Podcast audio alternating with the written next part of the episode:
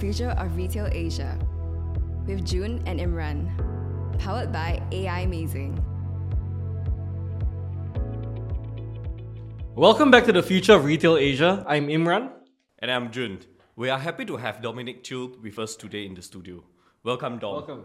Thank you, thank you. Dominic Chew has had over 20 years of brand strategy and design innovation experience. He has spent a decade in multinational brand agencies and another decade with property developers. His recent appointments include Chief Marketing Officer for CFLD International, SVP and Head of Marketing and Communications for Frasers Property, and VP of Brand and Strategic Marketing for City Developments Limited. He is currently embarking on a new approach to design innovation training and providing design innovation consultancy by founding and setting up Hatch Idea Lab, a boutique agency designed for impact creation. I think design innovation is about solving complex problems. How do we apply this in the retail industry? Sure. Um, I'm glad you asked about the uh, design innovation. So, in, in, in, the framework for design innovation, there, there, are three aspects of it. It's about building desirability, the, the second would be about uh, feasibility of the product or the services that we have to offer. And the last would be business viability. And I would like to talk a bit more about this uh, building of desirability because it, it enables us to take information, I mean, information that Aimazing actually compiles. And the question is that what do we do with this information to actually build desirability? Right. Mm. So even if you look at it from a segment perspective, you know, I would like to challenge retailers today uh, to relook at their definition of how they segment even their own customers. Um, to maybe look at some of these sacred cows and to ask yeah. ourselves, you know, should, should some of these sacred cows be be killed? Yeah. Um, for example, you know, I, I get a lot of uh, uh, uh, input that the luxury segment is very different, for example, from let's say people who buy handphones, right? The mobile segment, right? Right. But are we then saying that affluent people don't use handphones? is does that mean that the iPhones that they use, the same model is is has a different function? No. It's the same person using the same product and the same feature. That's right. And and thus often, you know, we we we tend to segment this kind of uh, uh, uh, customer base artificially. Right. And then we are unable to execute something that's really viable from there. Because we, we have these preconceived ideas that you know affluent will only eat at high end but you know why can't a affluent eat at a Ya Kun right. Don't, don't you think a affluent would want a traditional singapore breakfast once in a while? You know besides uh, uh you know uh, a st regis uh, uh, international spread right? Right. So uh, i guess design innovation actually goes back to the core which if we say that we put the customer in the center, right. then the question is with all the data that is coming to me, correct, how do I build preference for the customer? And I guess that's what uh, the, the value add of design innovation uh, would help retailers to, to develop these brands. Very nice. Yeah, interesting. Yeah, I think also like um, just now you mentioned that it will be interesting that seeing a mall as a brand, right? And then we have a chat with you before like you always mention about like making a brand desirable. And then with the popularity of the e-commerce and us now living in the new dorm, right? And then how can be a move make more desirable? Um, so the, the first thing that I would uh, look at is customer journeys. Yep. So you are able to track, you know, Aimazing is able to track customers, you know, from uh, one point to another to to record purchases. And the, the question then is, what do we do with these purchases mm. as a mm. mall operator, right? Mm, mm. Um, so in, in terms of design thinking, a lot of mall operators tend to do what other malls are doing. Um, but in design innovation, um, using let's say a, a, a, simple tool of alternate worlds, right? Uh, besides thinking about what the retail industry would do, why don't we think about, let's say, for example, what uh, you, you mentioned e-commerce. What would Amazon do if Amazon staff were to run this mall? Right. Mm. So chances are they would probably, with your data, right, people who ate at this restaurant also consider eating at this restaurant. Mm. Right. So then when you actually push information like that on, on a customer journey, right, you would find that uh, getting the insights just using a, a simple tool called uh, uh, alternate worlds, you're able to actually put uh, a different approach. And, and here's where the, the, the greatest challenge would be, which is to understand, you know, uh, what is best case studies for from another industry and to look at it from an applicable a, a possibility and feasibility of putting it into the mall. Right, right, And, and I think it makes a lot of sense because it's, it's not rocket science. Yeah. The information is still the same. right. The question is what you do with the information. Yeah. Yes. Yeah. So what, what I love is a, a few points that you mentioned earlier, right? One is that brand desirability is not just about having a nice design. It's about actually understanding the customer and using that data to then be relevant. Right. Um, I think the the uh, the thing about implementing these strategies, I think, is about understanding what is the data that we collect, how do we clean it, how is it relevant, how do we use it, and I think, uh, in fact, when we talk to people in the industry, they they it, it's not that they don't want to do these things. I think what we also find is that there is a challenge in how do we collect it, how do we use it. Um, I think being in the industry for for more than a decade, right? Could you share what you think could be the gaps, right, in the kind of data we collect, or maybe the gaps in how it's used? Sure. Um, I think the one thing that uh, I, I feel is a very practical gap. Yep. Is this is this thing called departments in a retail mall, which means uh, if let's say I was uh, dealing with uh, Aimazing, Yeah. I would be in the IT department, right? Correct. Right, Yeah. But the customer service probably is under the Marcoms and customer service department. Right. But all of it has data Yes. on the customer. Yes. Correct. The frustration of a customer would be recorded on, let's say, for example, customer service, Yes. needs to be combined with this person's customer journey. Yes. And when you understand the preference, right, in order to do, for example, service recovery, it's not going to be here's a Starbucks voucher. You want to say, Mr. So and so, we are so sorry, right? But we understand that, you know, you usually like, you know, at 10 o'clock, you usually like your latte, skinny, you know, one sugar Mm. correct? And we have that prepared for you at Starbucks right now. Yes. And we are really sorry. You know, if you just drop by and just give your name, you know, they have already prepared that for you. Now, how would you feel? The the issue right now is the compartmentalization. That IT is one department itself that you know does Mm. excellent, awesome Mm. stuff with Aimazing. But customer service, you know, we're gonna do our own thing. We need to Yeah. do service recovery has nothing to do with the data that you have. So Mm. I, I guess what I'm trying to say is that can malls function and kill this thing called departments? Right. Right. And and uh, the the the mecca that I would have is that if we have one single knowledge management system, yes. correct? Mm. Yes. Everything from input of the customer journey Yes. to uh, service delivery or failed service delivery to even recovery, you know, and, and so on and so forth, and, and start to start build this. It's not about loyalty management, but to start build a preference management Mm. so that you can actually deliver desirability because you cannot desi- uh, deliver desirability when you don't know the customer's preference. Yes. Yes. Yeah, so unifying that data approach and then the approach of the actual humans in the team to deal with the customer, right? Absolutely. Yeah. I think I think this align back like what you mentioned, right? The customers is the center of the shopping mall, Yeah. right? Yeah. I think you are the big supporter of the like marketing to like personal customers' preference. So just now you already give a lot of example like Starbucks voucher, like you need to know the customer's name. But do you have any example of creating a great experience by understanding the customers their preference? Um, well, sure. I mean, um, I, I would use me as an example because I'm a customer, right? Yeah. So I, I- I guess it's, it's very challenging, right? When uh, you know malls tend to like this whole concept of uh, to be different. Every mall claims that they are different, right? Mm. But the challenge that they have is that retailers actually want uniformity. Correct? If you think about, you know, if, if I Mm, went to a mm, mm, Hermes store, or I went to a LV store, or I went to, you know, a, a Bread Talk store, don't you want uniformity in terms of service delivery? Yep. So that you can create your own identities. But yet the malls, who have all the similar brands, yes. claim differentiation. Right. So at the end of the day, right, how do you de- deliver that kind of uh, desirability? And and it really boils down to one thing, right, which is personalization. Uh, the the service delivery, the last mile, how you are serviced. So, for example, um, you know, I actually, um, uh, I'm, I'm I'm wearing CYC shirts, Right. Right? And uh, you know, there used to be like several CYC stores around. Yeah. Correct. And and I, I I love their tradition. I love their cutting. I love their Egyptian cotton.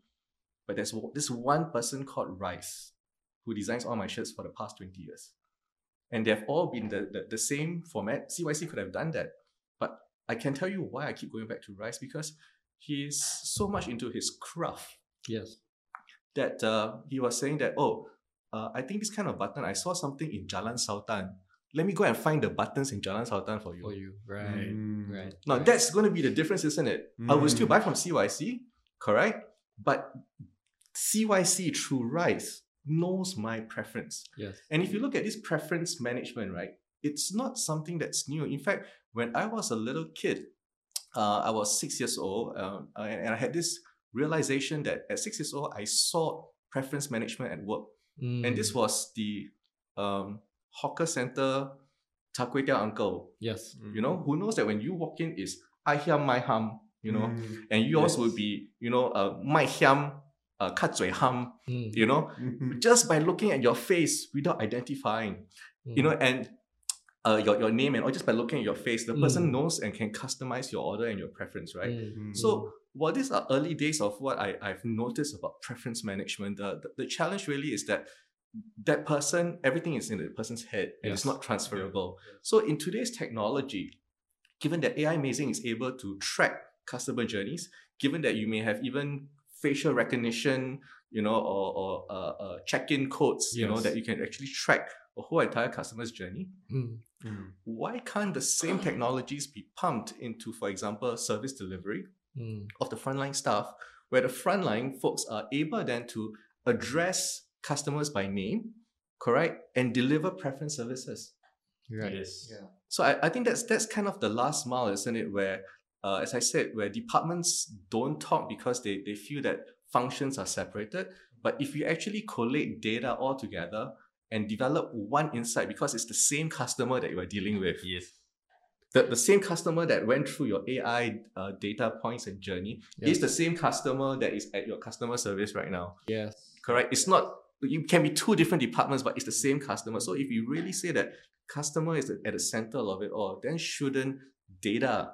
Correct, mm. be one collection point to identify preferences? I- I, think that's a, a, a very incredible insight, actually, right? Because you have all these people in the malls, right? So everyone from your customer service to your retail assistants to even the security people, even the people who are dealing with the, the social media and the marketing and the tenant management that actually have such a huge wealth of information. And I think what you say is true, right? Actually, there is a humongous knowledge base that just hasn't been tapped yet Absolutely. like we haven't figured out how do we put this data together how do we humanize this and how do we unify this right so that everyone can see that that, that thing um, i think one thing that i was i was quite uh, uh, interested or intrigued about is about the individual customer experiences and i think we've talked about this before But how do we do this in scale right? So that means ideally we actually have a thousand or 10,000 customer experiences based on their preferences happening at the same time. Correct. right in the mall right? And i think um, actually i think that's kind of like our wish list right? So i think from Aimazing side we we do see or we envision that this could actually become like the new great singapore sale. Right? So like hey could we delight customers at scale with technology with data and then could we have like the new Black Friday, Cyber Monday, 10 10 9 9, which was just yesterday, 11 11 events live in the mall? We say, hey, we know that these are the stuff that you like, these are the transactions you make, these are the brands that you love, and we have all this curated. These are all lined up for 11 11. You buy this today, you get this extra voucher. Or if everyone in the mall gets uh, purchases and we hit 10 million today, everyone in the mall gets a $10 voucher, for example, right? So, like, like what, what, what do you think about something like this? Um, using data, using automation to then create completely new forms of, of uh, brand and shopping events in the mall. I, I think uh, the, the current global pandemic calls for it. Um, the, the, the challenge about most operators today Yeah. is that uh, you know they function as and, and you know I've been with three landlords in a decade. I function that way as well. like I'm the landlord and they are the retailers. It is Right. not that Right. we are in the same shopping mall Exactly. delivering the same service together, right? Exactly. So, um, if you look at uh, the whole idea about desirability, is also to understand not just uh, preferences, but the, the question is with the data that we have, how do we generate desirability for this person to come back? Right. I can tell you that the current situation in malls today uh, is very much um, adhering to COVID 19 rules. Understandably. Correct. So yes, even yeah. if they are successful in drawing customers back, I can tell you that they don't know how to repeat it because they don't know what was successful and what was not. Correct? They- They're offering the same thing and, and it's still back to the, the, the same offerings. Now, uh, I'll just give you a good example, right? So Mm. even during the COVID situation where we know that, you know, uh, uh, COVID is still rampant in, in, in Singapore, um, so for example, if you had data on this customer that the, the, the person actually had a shopping list of groceries at, at a supermarket, and you know that this groceries would probably deplete in three weeks or two weeks. Right. Correct? Prompting the customer who may be in your loyalty base to ask whether, hey, would you like to come back again? And if you wanted to repeat your order, why don't we pack everything and you just pick it up? We will ensure that the fish is fresh. Otherwise, if you check and you you know and, and it's not fresh enough, we'll replace it on the spot for you. Mm. And and it gives so desirability here is not just the high tall order of personalization of shirts, Right. But it could be also necessities. I think it starts with that kind of desirability. The that- mundane, right? Ex- Yeah. Exactly. You know, you know that for example, you know, uh, the the Milos that I buy is not going to be the ones in the packet, uh, because of the terrible paper straws that, that fall apart. It's going to be cans. Right. For example. Right, right. Correct. So and and you know you already have this data. Yeah. The the question is, what are you and the tenant doing about it to attract people back again? Mm. And once you have this mandate, you know, uh, it, it goes on. If you knew that the person, for example, missed her pedicure, manicure, correct? And the person actually works there. And, and for example, uh, if it's raining outside, Mm. wouldn't the kind of system just prompt the person that, hey, it's really raining outside, you know, and, and Grab's going to be difficult to, to pick up right now. It's going to be expensive. It could be caught in a jam. Why don't you just spend half an hour and finish off your, your pedicure that you missed? It will give you 20% off Right. if you Mm. come if you came in now. Yep. So and this is what I mean by preferences. Haircuts, you know, I go there every three weeks. In the second week, you know, wouldn't a prompt be nice, you know? So I, I get this stickiness back to the, the, the mall, and not always is is it's about purpose of visits and, and high tall orders. Sometimes it's, it's it's to do the mundane stuff. And if you can do ordinary things extraordinarily, Right. Mm. I think that's the that's where the beautiful part about building desirability desirability kicks in. Actually, I, I couldn't agree more. Yeah. Very, very interesting. I think the I think I really like that example. Like if I know that this customer is going to my shopping mall to have a haircut, right? And then normally people will do every month for the haircut. And then I know my customer's journey. After haircut, they will go for the department store. Sure. Why don't I actually put a marketing, everything, voucher, everything together? And then after that, I know that you are going to the department store and then now outside is heavy raining. Why not I give you a massage voucher, 20% off? And then you can keep the customers keep saying in uh, staying inside the shopping mall. Correct. So desirability, uh, that we've talked about, uh, we've talked about desirability at two levels. So it's not just about the product that is desirable, but the timing. Yes. Is it desirable for you to be outside, heavy rain, caught in the jam, or is it more desirable for you to be in the mall, having your pedicure, manicure, and enjoying, or enjoying a massage that you missed? Yes. Correct. So, so you know, a lot of people think that you know, uh, uh, this preference and desirability has got to do with a lot of tall order stuff. But sometimes it's as simple as remarketing. The difference here of making it desirable is the timing Is the situational and the situation. context. right? Exactly. Yeah. Exactly. Very interesting. I think I can't agree more. Like, yeah, if you only have a more uh, in depth, but very sad we don't have more time. So then, uh, what will be your advice for both tenants and landlord, right? So if you will have a more manager in front of you, and then what will be the advice for them? And obviously, it's like if you have a retailer, right? What will be your advice for the retailer? My advice to uh, mall management today would be to continue to build desirability. Um, you collect a lot of data points from Aimazing, from customer service. Hmm. You know, you, you- you collect it from even uh, traffic counters and so on and so forth. The question is, what are you doing with it? Yes. You know, and and you know, uh, if if you use design thinking, could you uh, challenge yourself that you know, let's not just let's just not take frameworks that every loyalty management system pushes to you, but let's take frameworks from you know other industries like uh, the example that I gave was uh, Amazon uh, about Yes. preference Mm. management Yeah. as well as recommendations. People like your person persona, Yes. you know, would uh, that have bought this also bought this as well Yes. and this will actually then expand the, the number of the amount of time that a customer spends in the mall, and of course, uh, uh, with, with the increased time, we're looking at increased expenditure. So building desirability is important, and I feel that when you build desirability, the rest will take care of itself. Yep. Um, you know, and just just focus on that. You know, and, and when we say that we focus on the customer, uh, you know, it, it has to benefit the customer. The customer has to feel that difference. Yeah. Yep. To retailers, um, my my advice would be never sell something you wouldn't buy yourself. I mean, it, it's about that passion of uh, you know giving service and selling products that you yourself would buy, and very often you know retailers and shop owners don't actually actually buy from their own shops, right? Even the staff don't buy from their own shops, and and uh, and they don't provide service that they themselves would appreciate. So you know, I, I guess what I'm looking at is uh, also conviction. You know, uh, uh, if if you actually identify that you know these are the gaps, I, I guess maybe you know if I use design innovation frameworks, right? Um, the, the question to ask is under what conditions would I actually um, want to buy from my own shop? What should I change Mm. to, to make sure that even my staff would, would find my my own shop products and experiences appealing? And it starts from there. And if you're able to convince your own staff and the and the shop owners to buy what they sell, correct? Then you know I think the rest will come and then and it will, it will follow suit. So we have a last question, and the question is: Do you believe that retail will continue to be king, and why? Wow. Um, I, I, I believe that there are two types of kingship. ah.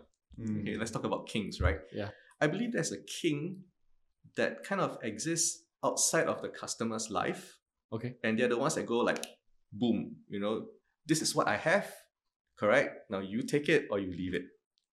Mm. That's that's kind of one of the king. That means that they probably uh, sell something that everybody else doesn't have, for example, correct? But there's another type of king, and this king exists within the customer life, and this king knows what is desirable, when it is desirable, and how it is desirable for the customer. Now, in this instance, right, the customer is the one conferring kingship status to the retailer, to the mall. Because why? Without my king, my desires, my needs, my wants will not be fulfilled. Mm. So the question then is with your retail mix, with the experiences that you have, how do you build preference and create desirability so that you can be king that is conferred by the customer? You're not the self-declared king. And I think this would be the the the, the mecca for a lot of uh, uh, more operators as well as retailers. That if you wanted to be king, you have to earn it, and and, and it has to be conferred onto you by the customer. By the customer, by the market. Very deep question. Thank you. I think sadly that is all time we have today. Uh, thank you, Dom, for coming down uh, and sharing with us your, your insight. Thank you, Dom. Right. So Most welcome. Yeah. to our listener, uh, do reach out to us if you have any question or comments. Um, we would love to hear from you. Right. So you can find us on LinkedIn, Facebook, Instagram as well.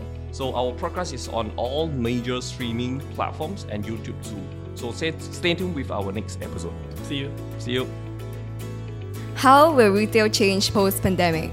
Download the Future of Retail white paper from our website, aimazing.co.